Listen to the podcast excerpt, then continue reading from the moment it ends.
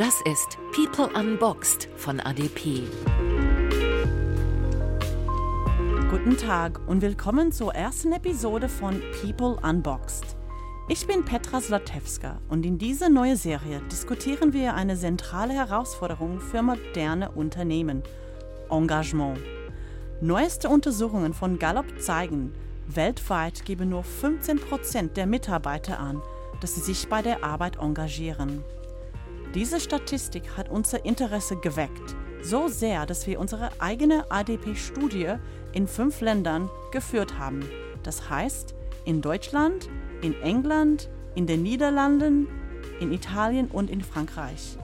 Wir wollen herausfinden, warum das Engagement so gering ist und was notwendig ist, um die Menschen für ihre Arbeit zu begeistern. Diese Studie hat uns zu diesem Podcast geführt. Unsere Aufgabe ist es, die Erkenntnisse zu prüfen und hoffentlich einige einfache Lösungen und Strategien zu finden, die uns, unsere Kollegen und unsere Mitarbeiter glücklicher machen. Zu mir gestellt sich heute eine Gruppe von Experten mit großer Erfahrung in der Arbeit an diesen Themen – darf ich unser Gremium vorstellen. Steven van Töll ist General Manager für Deutschland und Polen bei ADP. Sarah Samson ist Direktor für Human Resources für Deutschland und Polen bei ADP. Henry Schmidt ist Direktor Consulting bei ADP und Dr. Nico Rose ist Expert für positive Psychologie. Das heutige Thema ist, warum gehen wir zur Arbeit? Es ist scheinbar eine sehr einfache Frage, aber wenn wir die Antworten wirklich verstehen, kann sie aufdecken, was die Menschen am Arbeitsplatz antreibt und wie man diesen Arbeitsplatz zum Erfolg führt. Vielleicht können wir damit anfangen, jeder von euch zu fragen, was war dein erster Job überhaupt und was bringt dir aus dieser Erfahrung zum heutigen Job? in der Sinne von Motivation? Ja, also ich habe nie was anderes gemacht als Human Resources, Personalwesen auf Deutsch und äh, ich habe da drin meine Berufung in meinem Beruf gefunden und habe das von Anfang an gemacht. Steven? Ich habe mit, mit 15 eine Pommesbude gegründet. und die habe ich, äh, die habe ich einige Jahre gehabt, um somit auch mein, mein Studium zu finanzieren. Ich glaube, da habe ich entdeckt, dass ich eine eher dienende Persönlichkeit habe, aber gleichzeitig auch sehr ambitioniert bin, etwas zu bewegen in die Welt. Und ihr werdet es dann auch sehen, wenn wir, wenn wir unser nächstes Meeting haben. Ich, ich, was man lernt in so ein sehr einfaches Geschäft, wo einfach Leute in einer Schlange vor eine offene Klappe stehen, um da Pommes frites und eine Wurst zu bestellen, ist was, was, was Dienstleistung ist und auch was, was ähm, eine gute Kundenbetreuung heißt und so weiter. Und das, das, äh, man sieht auch sofort, was passiert, wenn man das nicht macht. Ne? Und ähm, ich denke, sehr, das hat sehr stark meine, meine, meine Erfahrung geprägt. Und äh, die Basisprinzipien, die nehme ich immer noch mit. Und Nico, was war dein erster Job? Ich habe in der Abiturzeit und dann noch das ganze Studium entlang äh, Mehlsäcke geschleppt. Also ich habe für eine Logistikfirma gearbeitet, die Bäckereien und Eisdielen vor allen Dingen beliefert und habe dann immer über die Ferien so drei, vier Wochen am Stück morgens vier Uhr aufstehen, fünf Uhr LKW voll machen und dann wirklich den ganzen Tag in Nordrhein-Westfalen rumfahren und habe dann ja, Bäckern 50 Kilo Mehlsäcke in die Lager geschleppt, viele Tonnen am Tag. Und äh, ich fand das damals immer ganz entspannend eigentlich, weil ich habe Psychologie studiert, also eher was sehr Vergeistigtes. Und dann zwischendurch einfach mal hart körperlich arbeiten, solange ich wusste, nach vier Wochen ist immer Schluss, fand ich das sehr, sehr angenehm. Und bei den netten Bäckern und Eisdielen hat man zwischendurch immer noch Teilchen und, und Eis abgestaubt. Man hat viele Kalorien verbrannt durch die Arbeit und sie auch gleichzeitig wieder aufgenommen. Und was, was hast du dann aus, aus der Erfahrung gelernt? Ich bin jetzt im weitesten Sinne im, im, im Management unterwegs und habe promoviert und es gibt vielfach diese Vorstellung da draußen, dass Leute da oben irgendwo den Kontakt zur, was auch immer das sein mag, einfachen Bevölkerung verloren haben. Und ich weiß nicht, wo ich in meinem Leben noch hinkomme, aber ich weiß wirklich, wie äh, hart Arbeit an sich sein kann, angefangen bei dem frühen Aufstehen und wie es wirklich körperlich einen auch schlauchen kann. Und die Erfahrung habe ich über viele Jahre gemacht. Und es ist, glaube ich, heute für mich einfach auch wichtig, äh, diesen, Kontakt zu halten, selbst wenn man mittlerweile irgendwo in, in höheren Management-Positionen unterwegs ist. Henry? Ja, da kann ich mich fast zu 100 Prozent anschließen. Eine ähnliche Erfahrung gemacht. Ähm, seitdem ich 14 war, am Sägewerk gearbeitet. Ähm, am Anfang mal zwei, drei Wochen in den Ferien und äh, am Ende waren es dann von 14 Wochen Ferien, 14 Wochen Arbeit. Der Motivator war damals noch das Geld, was man einfach mehr hatte als äh, alle Freunde. Später waren es dann noch die Wochenenden. Ähm, die Erfahrung daraus tatsächlich, was bedeutet harte Arbeit, da schließe ich mich an. Ähm, aber auch in so einem Sägewerk geht es sehr, sehr stark um Prozesse, um äh, wie schnell schaffe ich es, ganz, ganz viel Holz äh, zu produzieren und zu verarbeiten. Und diese Prozesserfahrung, die habe ich eigentlich mitgenommen und die prägt mich noch heute.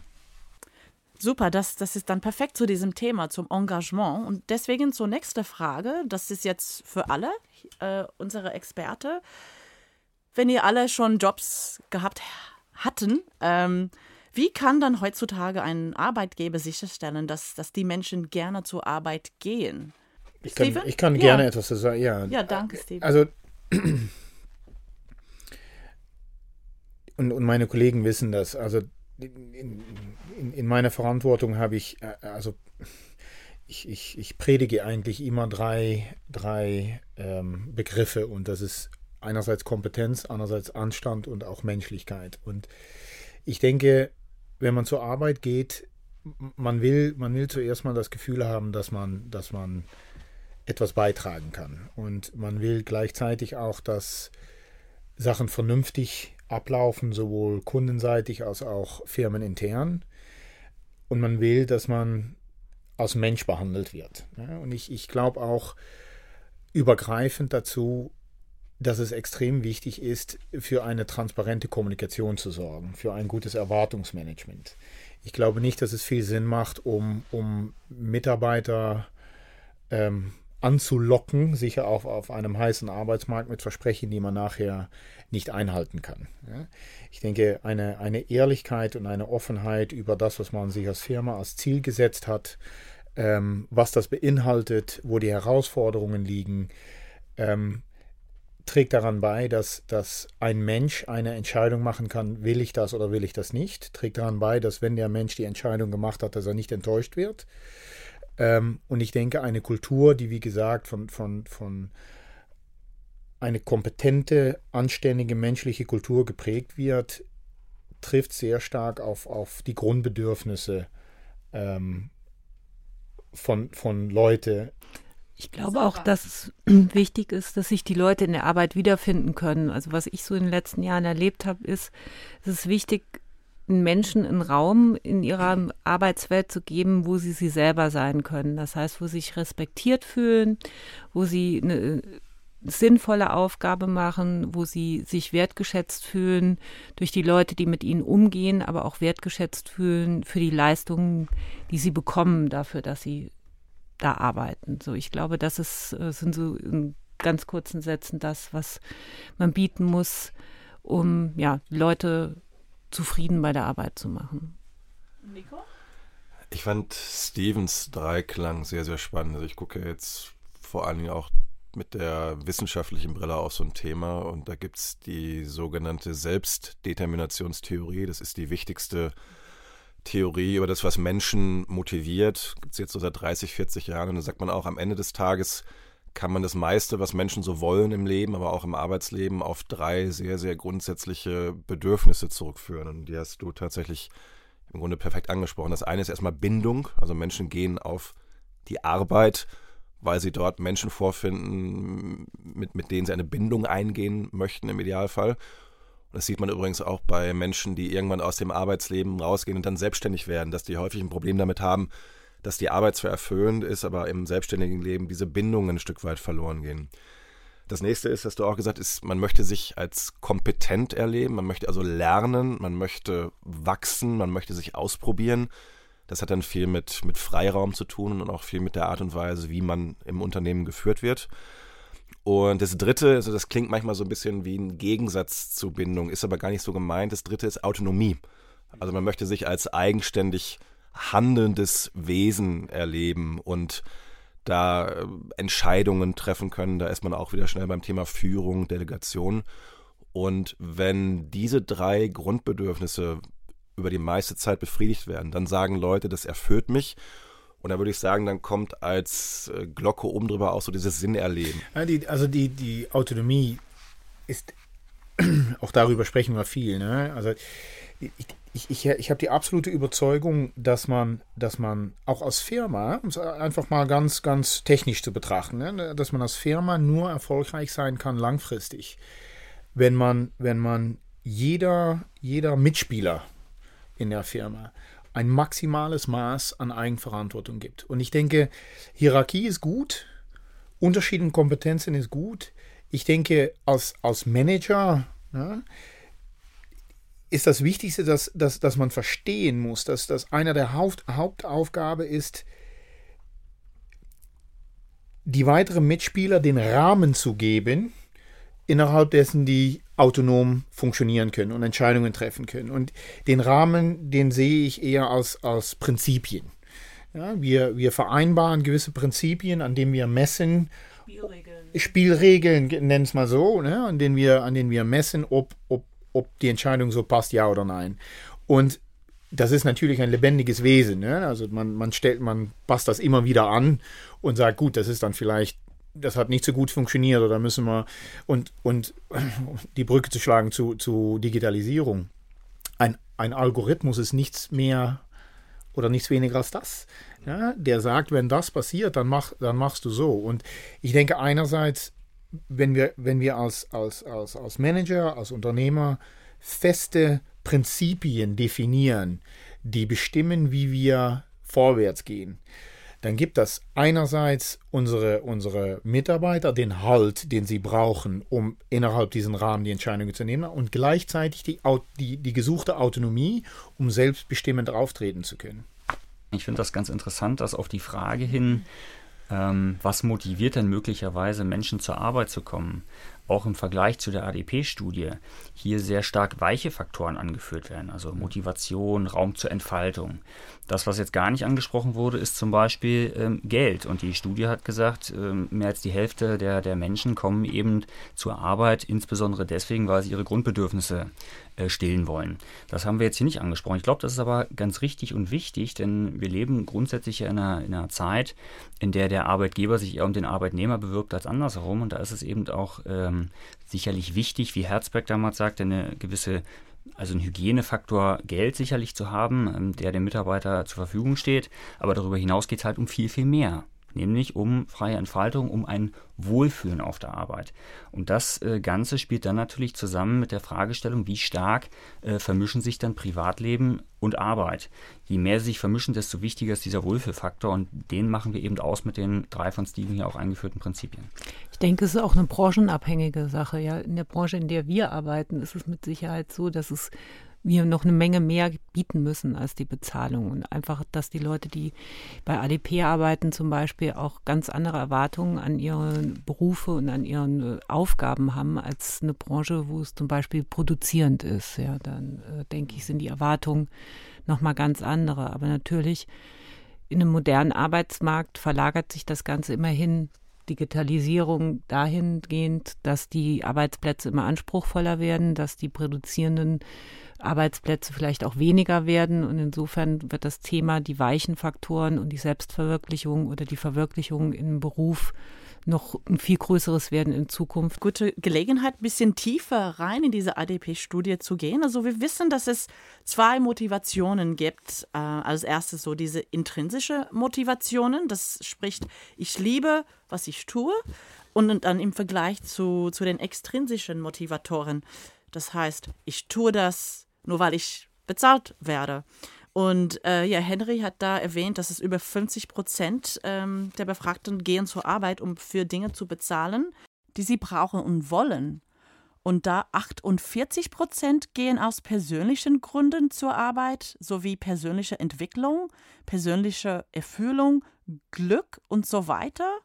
Und dann nur 10 Prozent sagten, dass sie auf der gleichen Mission wie ihr Unternehmen sind und 10% werden von dem Wunsch getrieben, in ihrer Karriere zu lernen und zu wachsen. So die Frage ist jetzt, was sind die, die wichtigsten intrinsischen Motivationen und welcher Unterschied macht es, wenn die Menschen lieben, was sie tun? Also vielleicht ist jetzt schwierig, das, das ganz theoretisch zu beantworten. Ähm, wenn wir jetzt äh, in unserer guten alten Bedürfnispyramide uns bewegen, dann sind wir irgendwo oben bei der Selbstverwirklichung. Da, da geht es natürlich darum, ähm, wie kann ich mich tatsächlich einbringen, wenn ich alle meine Grundbedürfnisse denn gestillt habe. Das schließt den Kreis so, so ein Stück weit zu wohin. Das, was viel wichtiger ist aus meiner Sicht, ist ja die Fragestellung, ähm, wie engagiere ich denn einen Mitarbeiter? Wie bringe ich den Mitarbeiter jetzt dazu, dass er seine volle Leistungsfähigkeit ähm, erbringt und wie, wie bringe ich ihn dazu, dass er sich wohlfühlt auf der Arbeit? Und das schaffe ich eben nur, indem ich intrinsische Motivatoren äh, aktiviere. Ähm, das zeigt die persönliche Erfahrung, das zeigt auch die Theorie. Ähm, extrinsische Motivation ist eben eine Motivation, die nur zeitweise funktionieren kann. So, und deswegen ähm, ist es wichtig, über diese intrinsischen zu sprechen. Es ist aber, glaube ich, schwierig zu sagen, welche gibt es da jetzt äh, exakt und genau, weil es einfach eine Vielfältigkeit ist, die jede Person individuell betrifft am Ende. Gut, wir sagen ja erstmal gerne, wer für Geld kommt, geht auch für Geld wieder. Das ist so ein klassischer personaler Spruch. Und da ist mit Sicherheit auch was dran. Äh, es gibt im Zweifel immer jemanden, der vielleicht noch ein bisschen äh, mehr drauflegen kann für eine ähnliche Arbeit. Das, was man in der Regel nicht so leicht reproduzieren kann als, als Konkurrenzfirma zum Beispiel, ist sowas wie ein attraktiver Sinnhorizont oder die Frage, wie leistet der einzelne Mitarbeiter, aber auch das gesamte Unternehmen einen Beitrag dazu, jetzt mal hochtrabend gesprochen, dass die Welt vielleicht ein kleines Stückchen besser wird. Und wenn man jetzt in die Forschung guckt, gibt es verschiedene Treiber von Sinnerleben auf der Arbeit und derjenige, der typischerweise am stärksten über verschiedene Studien rausploppt, ist diese Frage, was bewege ich eigentlich persönlich durch meinen Job? Also was kann ich als Mensch bewegen im Sinne von Selbstwirksamkeit? Aber natürlich auch die Frage, welchen Impact hat eigentlich die, die Organisation für die Kunden, für die Stakeholder im weitesten Sinne und manchmal natürlich auch für, für die Welt als Ganzes. Und wenn eine Firma es schafft, das glaubhaft zu vermitteln, also dem Einzelnen zu verstehen geben, äh, du machst jetzt hier, du bist zwar vielleicht nur ein Rädchen im Getriebe, aber dieses Rädchen ist so wichtig, dass es dieses große schöne Kunstwerk am Laufen hält. Und dieses große Kunstwerk, das ist wirklich dafür da, die Welt ein Stück besser zu machen. Die Gesamtvision muss klar sein und was die Firma bewirken will und wohin die Firma will und welchen Beitrag der Einzelne dazu leisten kann. Das ist ganz, ganz wichtig.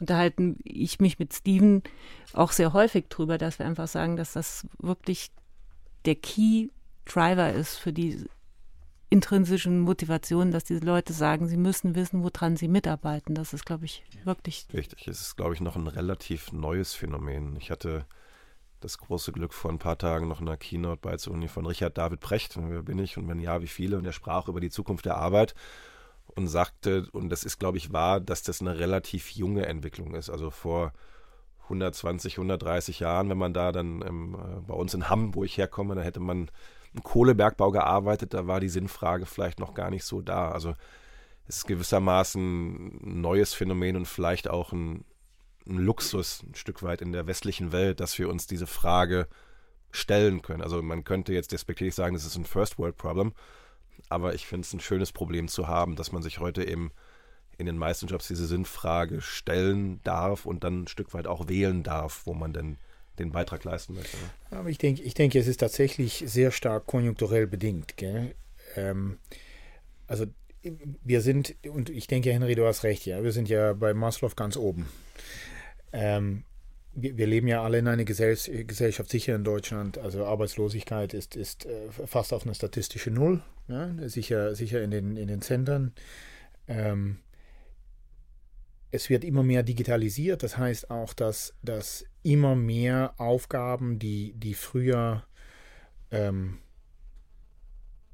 zum, zum schlecht bezahlten, vielleicht äh, langweilige und repetitive Arbeit hören, dass, dass, dass man das nicht mehr tun muss, dass man sich konzentrieren kann auf Sachen, die, die einen, einen höheren Wert haben, die einen Mehrwert haben.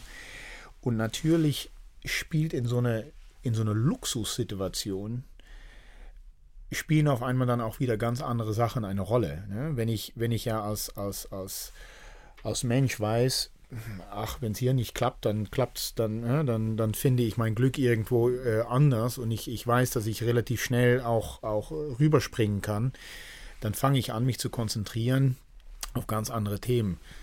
Ähm, früher äh, gab es viele Perioden und möglicherweise kriegen wir die auch wieder, ich hoffe es nicht, aber ne, deswegen sage ich konjunkturell bedingt, wo man froh ist, einen Job zu haben. Interessant ist auch, wenn wir wieder in die Studie schauen. Ne, da, wir reden zwar darüber, wir, wir können das auch, wir können das ein bisschen herausfordern, da wir haben ja auch die Leute gefragt, wenn, wenn ihr einen, den idealen Job beschreiben muss. Was ist dann das Wichtigste? Ja? Und die höchste Bewertung ja, von, von 0 bis 10 Punkte wurde mit 8,5 Punkte gegeben an, wenn ich fair bezahlt werde. Ja, jetzt, jetzt, jetzt gebe ich mal folgende These. Wenn ich fair bezahlt wäre, werde, ist eine Aussage, die jemand macht, wenn er denkt, das andere wird wohl stimmen. Gib mir ein gutes Geld dabei, nicht, nicht das Maximale. Wenn ich ein gutes Geld kriege, dann wird das andere wohl wohl stimmen. So machen wir weiter. Das heißt, ähm, wir haben über so viele Themen schon ja, geredet und Perspektive ausgetauscht. Ich wollte Nico fragen, so aus der Psychologie, gibt es Karriere- oder Arbeitsplatztypen, so die diese Art von, von Motivation, so das spricht diese ähm, intrinsische Motivation eher erzeugen? Oder wie, wie, wie siehst du das? Ich glaube, das hängt zum einen von der Unternehmenskultur ab und dann aber zumindest solange man in einem hierarchischen System arbeitet, immer auch sehr stark von der direkten Führungskraft.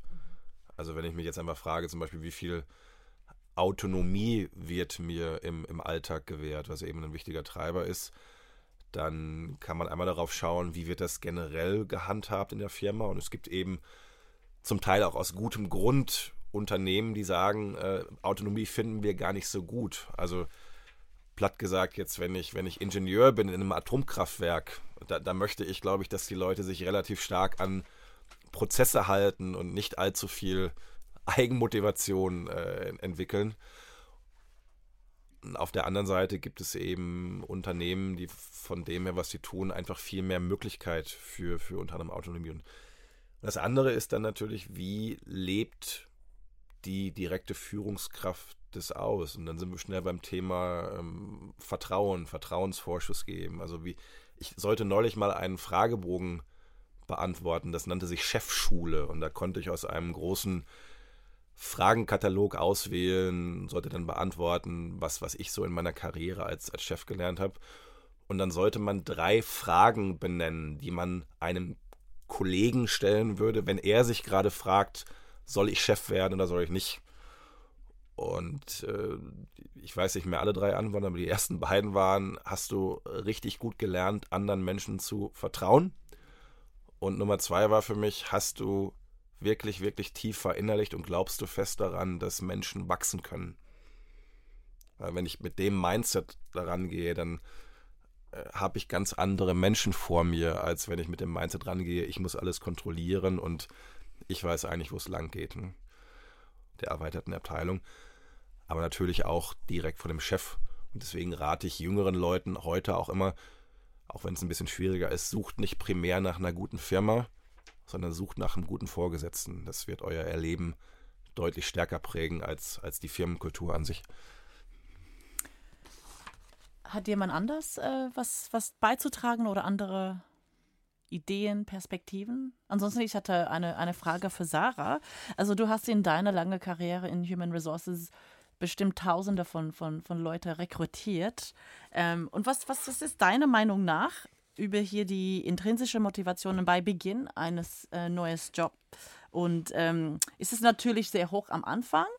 Und aber denkst du, dass es verringert sich mit der Zeit? Oder wie kann, wie kann das, ähm, wie kann man dies bekämpfen? Ich glaube, da bin ich relativ nah bei Nico, weil ich auch denke, das ist Teil der Führungsaufgabe, dass man das äh, miterhält. Ja, die intrinsische äh, Motivation kommt zwar aus den Leuten selber, aber ich glaube, dass die sich abnutzt, kann durchaus durch das Umfeld und auch durch die Führung sehr stark beeinflusst werden. Ich glaube, wenn man den Leuten äh, weiter den Rahmen bietet, dass sie einfach auch das, was sie erfüllt und was sie äh, dazu antreibt, morgens aus dem Bett zu gehen und äh, zur Arbeit zu kommen, äh, dass sie das weiterführen können, dann reibt sich diese intrinsische Motivation auch nicht ab. Also ich glaube, dass das sich abnutzt, hat sehr stark mit Frustrationen zu tun, die die Leute im Job erleben oder auch mit mangelnder Wertschätzung für das, was sie selber mitbringen oder auch mit, ja, wie soll ich sagen, mit Scheitern, mit Ideen und mit äh, Herangehensweisen, die sie frei gewählt haben. Und wenn man ihnen das weiter bietet, glaube ich, dann geht das auch nicht so schnell verloren die, die Frage sozusagen, wenn man sie weiterspinnt, ist ja schon in der Rekrutierung, welche Art von Personal suche ich denn? Wir sind uns, glaube ich, einig, dass der intrinsisch Motivierte wichtiger ist äh, für, den, für den Erfolg eines Unternehmens als der, als der extrinsisch Motivierte. Ähm, du stelltest ja wohl noch die Frage, gibt es da einen klassischen Karrieretyp, der zu intrinsischen oder extrinsischen Motivation passt? Das glaube ich nicht ähm, weil statt, also tatsächlich auch der Karrieretypus äh, des, des absoluten Karrierefanatikers letztlich sehr unterschiedlich motiviert sein kann. Der kann durch Geld motiviert sein, er kann durch Macht motiviert sein, aber er kann eben auch durch Selbstverwirklichung motiviert sein.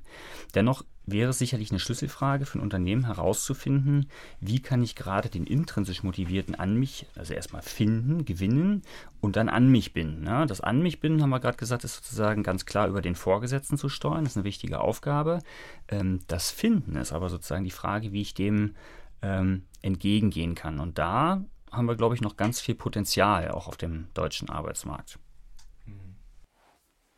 Also wir reden äh, wirklich über so spannende Themen hier, die Digitalisierung und wie unsere Gesellschaft sich so, so schnell ähm, sich ändert. Und ich wollte jetzt so ein bisschen zu diesem Thema Millennials ähm, ja, und, und das besprechen. Das, das heißt, die Millennials sind die Leute, junge Leute, die im Jahr 6 und nach 96 geboren sind.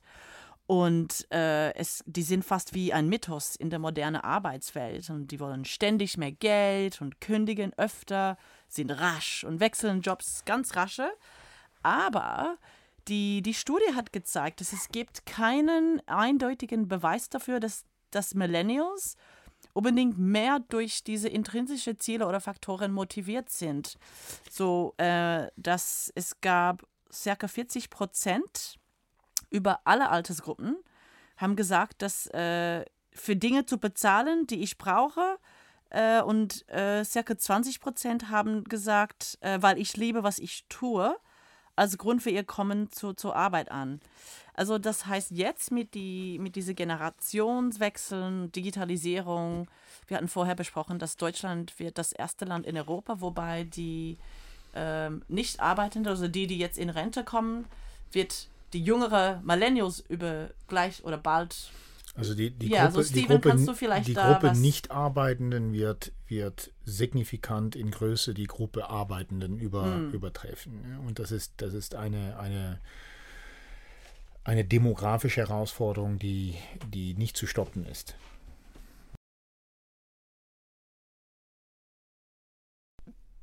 Also ich glaube, ich denke noch über den Mythos Millennials nach. Also ich glaube, dass die angeben, dass sie zur Arbeit gehen, um Dinge bezahlen zu können, die sie brauchen, schließt nicht aus, dass die Gruppe von Arbeitnehmern heute selbstbewusst sind, und zwar selbstbewusst dahingehend, dass sie äh, meistens sehr gut ausgebildet sind, ja, also viel mehr als die Generation vor ihnen und dass sie auch die Generation der Erben sind. Also viele von denen, also es gilt natürlich nicht immer für alle, aber viele von denen werden von ihren Eltern und Großeltern äh, auch schon Vermögen erben, dass sie dazu befähigt, frei zu wählen, was sie für einen Beruf ergreifen, äh, für wen sie arbeiten und auch wo sie arbeiten. So, und dass sie dann trotzdem die Dinge damit bezahlen wollen, die sie brauchen, das schließt das ja nicht aus. Aber ich denke, es ist eine sehr selbstbewusste Arbeitnehmergruppe, die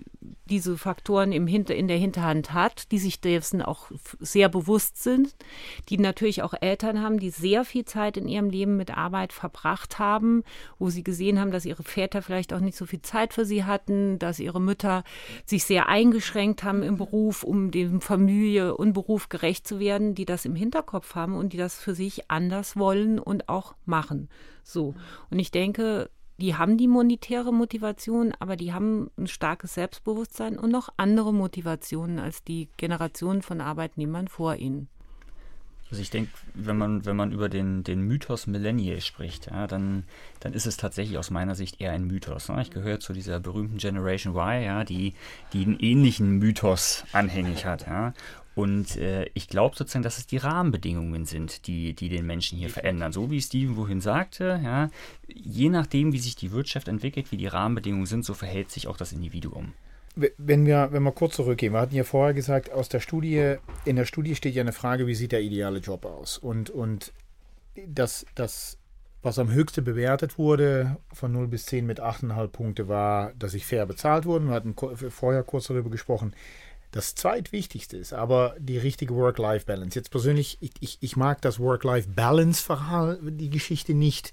Ich glaube, wir müssen viel mehr über, über Work-Life-Integration oder, oder Harmony oder so etwas sprechen, um da, um da ähm, auch mal eine etwas bestimmtere Definition dran zu geben. Aber ähm, anschließend auf was du sagst, Henry, es ist nicht umsonst, dass die, die Generation Millennials, dass die dass die aufgewachsen sind mit einer extrem rasch vorschreitenden Digitalisierung.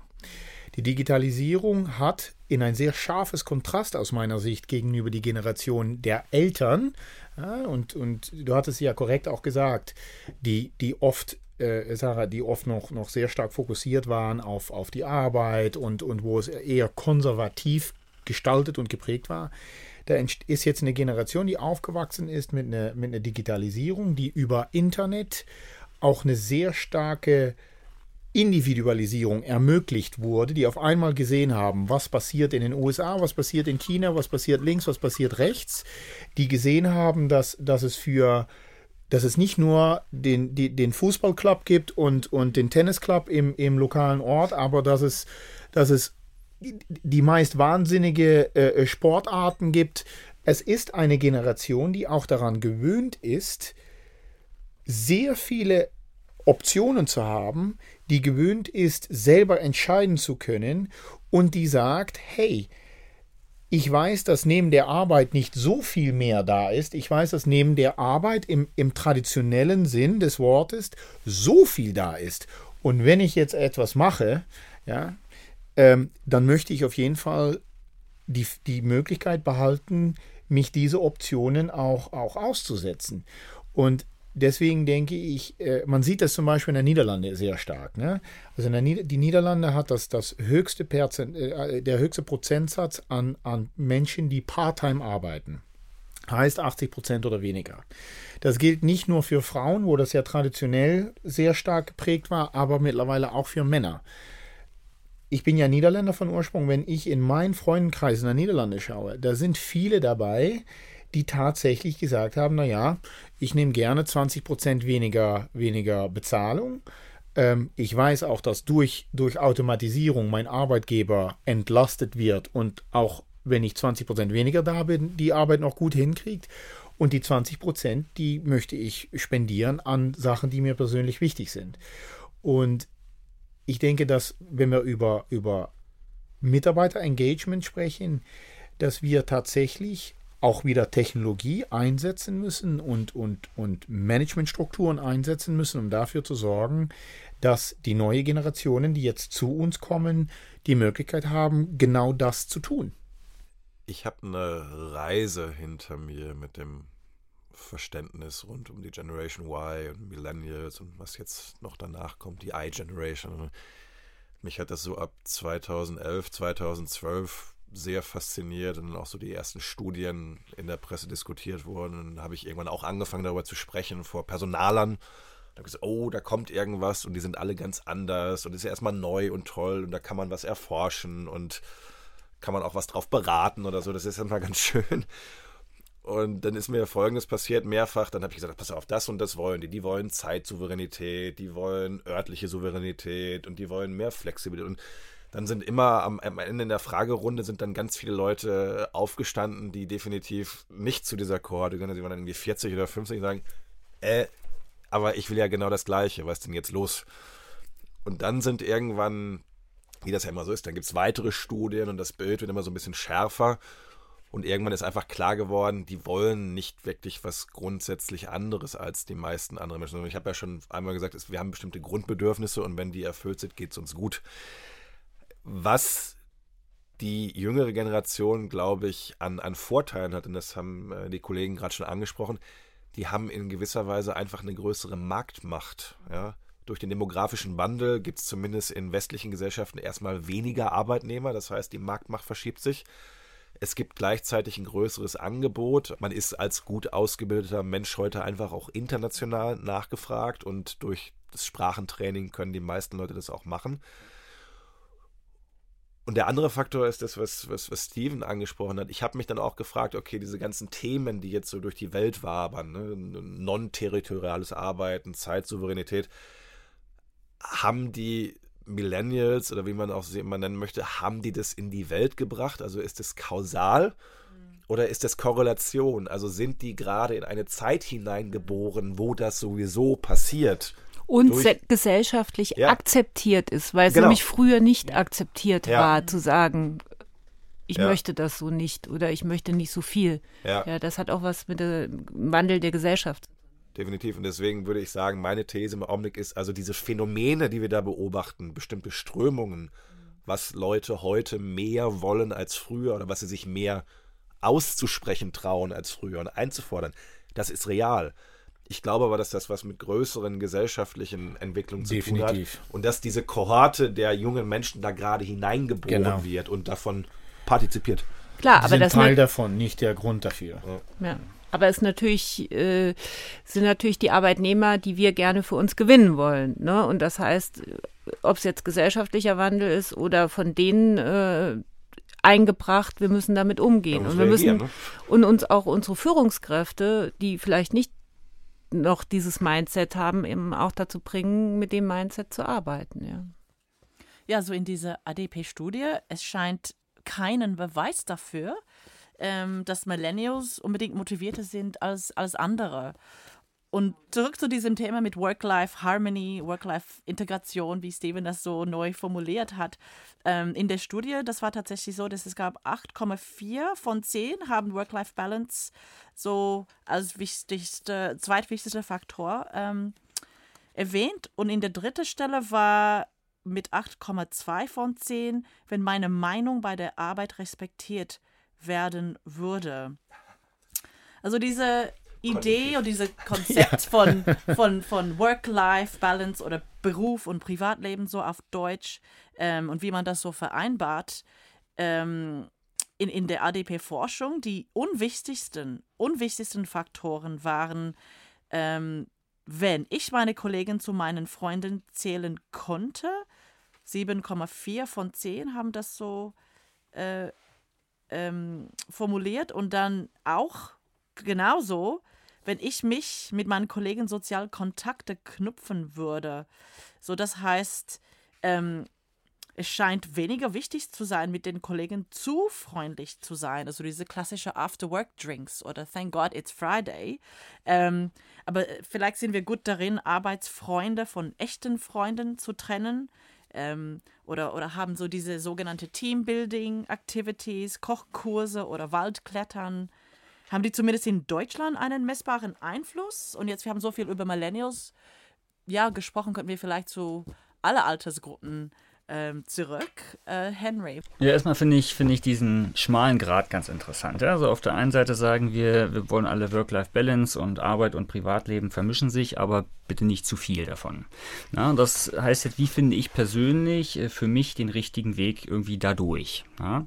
Ähm, und ich glaube, da wird auch jeder das ein Stück weit anders wahrnehmen. Also die, die Vermischung zwischen Arbeit und Privatleben ist bei dem einen eben stärker als bei dem anderen. Ähm, ich glaube, und das ist ganz wichtig zunächst erstmal, dass diese, diese Work-Life-Balance aus meiner Sicht im Wesentlichen die, den, den Zustand beschreibt, dass ich äh, mich auf der Arbeit wohlfühle und dass sozusagen der Übergang von Privatleben nach Arbeit harmonisch und gut funktioniert. Also ich mache da nicht einen Break, ich verstelle mich nicht, sondern es ist einfach Teil meines Lebens. Ja, und, und jeder sozusagen, also mit, mit, dieser, mit dieser Verschwimmung entsteht jetzt plötzlich die Anforderung äh, des einzelnen Mitarbeiters, sehr wohl aber doch eine Trennung hinzubekommen. Na, und das, das erleben wir auch. Also wenn ich, wenn ich jetzt mal so in, in mein ADP-Umfeld schaue, dann ist Teambuilding durchaus eine wichtige Sache, ja. Und wir machen da sehr viel von und das ist auch, ähm, das, das funktioniert gut, das schweißt uns zusammen und das, das macht mich auch jeden Tag irgendwie glücklicher, ähm, zur Arbeit zu gehen, wenn ich weiß, ach, mit denen habe ich auch schon mal einen Abend verbracht und wir sind irgendwie auch auf einer Wellenlänge. Ja, nichtsdestotrotz ziehe ich sehr wohl an irgendeiner Stelle eine Trennung und sage, okay, hier beginnt jetzt das Privatleben und da kann ich mich zurückziehen. Ähm, das heißt sozusagen, wir, wir haben diese Trennung bei gleichzeitiger Verschwimmung beider Bereiche. Und das finde ich also sehr interessant, weil jeder für sich selbst natürlich einfach die Antwort darauf finden muss. Ja? Mich hat die Statistik sehr beschäftigt und ich habe mich gefragt, warum ist dieses Bedürfnis jetzt zumindest in der Stichprobe nach direktem Kontakt mit den Kollegen außerhalb der Arbeit eher so am Ende der Wunschliste. Und dann habe ich einfach mal geschaut, was mache ich denn so den, den ganzen lieben Tag oder was mache was mach ich abends und mit wem spreche ich und wie tausche ich mich aus. Und dann ist mir bewusst geworden, dass ich das auch relativ wenig mache, was zum einen, glaube ich, daran liegt, dass ich einfach in einer anderen Stadt wohne. Also ich pendle dann abends woanders hin. Und das andere ist, ich habe vor ein paar Wochen einen neuen Begriff gelernt, kommt, glaube ich, aus der Soziologie, die sogenannte relationale Nähe. Also es gibt sowas wie physische Nähe, wenn man einfach aufeinander hockt. Und es gibt die relationale Nähe. Das ist eine, eine gefühlte Nähe, weil man zum Beispiel bestimmte Wertvorstellungen oder auch nur irgendwelche Hobbys teilt. Und dann ist mir klar geworden, ich lege sehr viel Wert auf relationale Nähe und suche mir dann, äh, Seth Godin hat das vor zehn Jahren mal gesagt, ich suche mir meine Tribes irgendwo da draußen in der Welt im Internet. Ich bin zum Beispiel ein großer Heavy Metal Fan und da ist jetzt bei meinen Arbeitskollegen leider niemand dabei. Das heißt, ich kann mir aber durch Facebook oder LinkedIn oder, oder sonstige Foren, kann ich mir einfach meinen Tribe mittlerweile weltweit suchen und dann, dann lebe ich das eher übers Internet aus und verabrede mich mit irgendwelchen wildfremden Menschen und sehe die dann vielleicht nur einmal auf dem Konzert und hat man einmal physische Nähe. Aber diese relationale Nähe, dadurch, dass man die gleiche Band mag äh, auf der ganzen Welt, die bleibt. Hm. Die können ja auch heute ganz anders mit ihren Freunden in Verbindung bleiben, mit ihren Freunden aus der Schule oder die jetzt in Amerika sind oder so durch die modernen Medien. Ja, das heißt, sie sind gar nicht mehr so darauf angewiesen, dass sie, wenn sie zum Beispiel wegen der Arbeit die Stadt wechseln, dass sie sich ein komplett neues Lebenumfeld aufbauen. Ne? Das kommt, glaube ich, wirklich durch die Digitalisierung ein Stück. Ich kann eine, eine ganz gute andere Geschichte zu erzählen. Vor meiner ADP-Zeit war ich ja zwölf Jahre bei der Bundeswehr und äh, arbeitet man nicht nur gemeinsam, sondern man lebt ja auch häufig gemeinsam dann in der Kaserne. Das heißt, das soziale Umfeld bestimmt im Grunde der Arbeitgeber. Das ist ganz interessant, äh, insbesondere deswegen, weil man sich manchmal über Monate oder sogar Jahre nur in Uniform kennt und eben den, den Menschen so in, in seiner Uniform auch wahrnimmt und ihn irgendwann mal in, in anderer Kleidung, in privater Kleidung sieht und denkt, wow, ähm, das ist vielleicht ein Mensch, mit dem wäre ich privat nie zusammengekommen, weil er sich völlig anders kleidet, weil er, weil er völlig andere Interessen hat als ich. Aber durch die Uniform hat man sich angenähert. Man hat sozusagen hm, ein gezwungenes soziales Umfeld, was aber trotzdem äh, interessanterweise ganz gut funktioniert. Und ähm, was, was sagt das jetzt sozusagen? Wir haben da ähm, eine komplette Vermischung ja von, von sozusagen Privat- und Berufsleben, die aber zu einem ungemein starken Kameradschaftsdenken führt, zu einem ungemein starken Zusammenhalt. Ganz ehrlich, ich glaube nicht, dass es da, dass es da also sehr große, ich sage jetzt mal, elementäre Unterschiede gibt. Ich, ich, ich glaube, die Niederländer sind da, die sind da auf Basis von ihre, ihre kulturelle Gegebenheiten und, und vielleicht auch, auch persönliche Gegebenheiten, also gesellschaftlich persönlich, vielleicht ein bisschen ein bisschen weiter vor. Aber ich glaube, das ist den Trend, den man sieht, dass man, dass man ähm, dahin kommt, dass man ähm, sich selber aussucht, wie lange arbeite ich und was verdiene ich dafür und so weiter, dass das immer mehr kommt. Wenn wir, wenn wir die USA betrachten, ja, also in der, in der USA ist ja diese, diese Gig-Economy ist ja gigantisch. Ja? Also wir sehen das auch an unsere Kunden. Also in der USA ist das größte Kundensegment, das die ADP bedient, das sind die, die Kleinstkunden. Ne? Also Einzelkämpfer, äh, also Zweimannsfirmen und so weiter.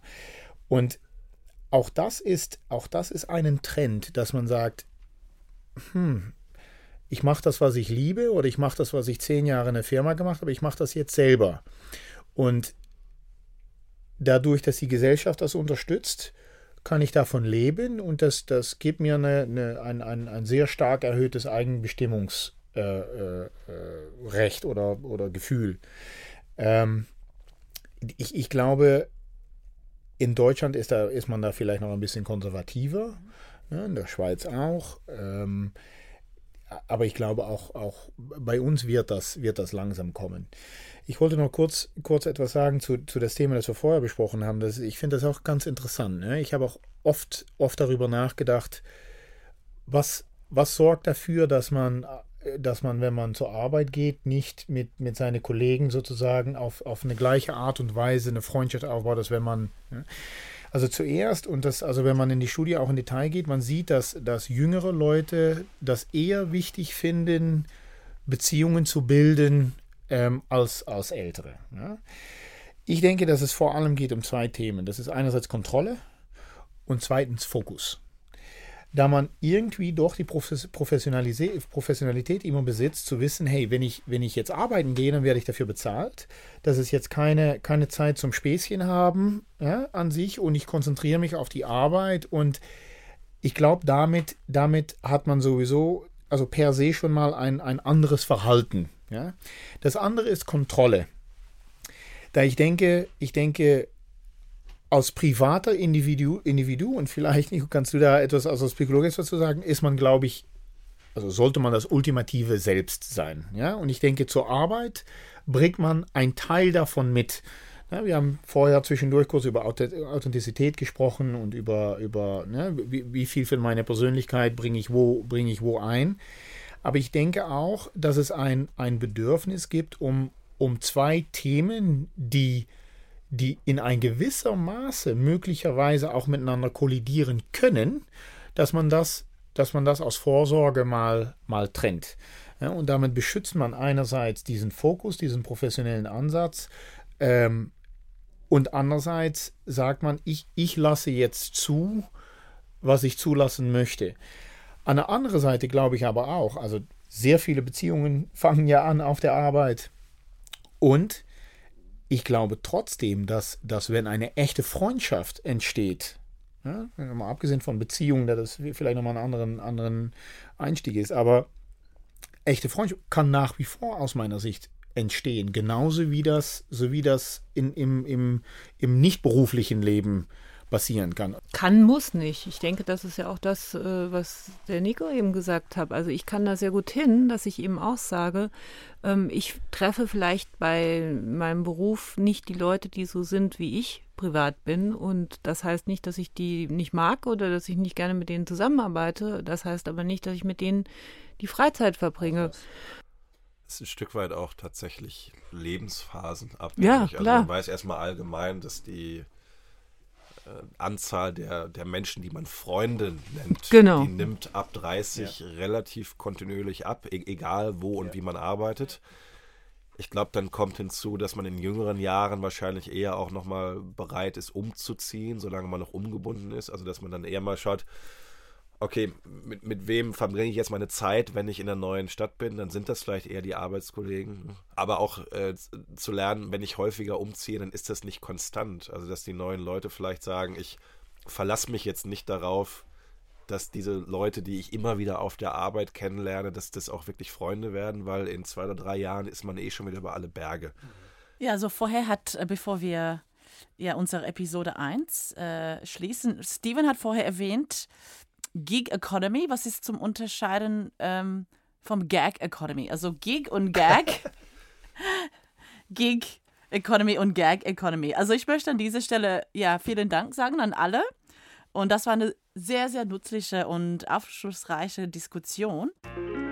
So, das war's für diese Episode. Aber wenn Sie mehr über das ADPs People Unboxed Projekt erfahren möchten, finden Sie mehr unter www.de-adp.com und da Sie werden sehen People Unboxed äh, auf der ähm, Landingpage. Genau, und ich möchte nochmal hier die Gäste äh, bedanken. In der nächsten Episode werden wir darüber diskutieren, was uns bei der Arbeit glücklich und unglücklich macht. Und Sie können sicherstellen, dass Sie keine Episode verpassen, indem Sie Ihr Podcast-App herunterladen. Ich bin Petra Zlatewska und danke Ihnen fürs Zuhören. People Unboxed von ADP.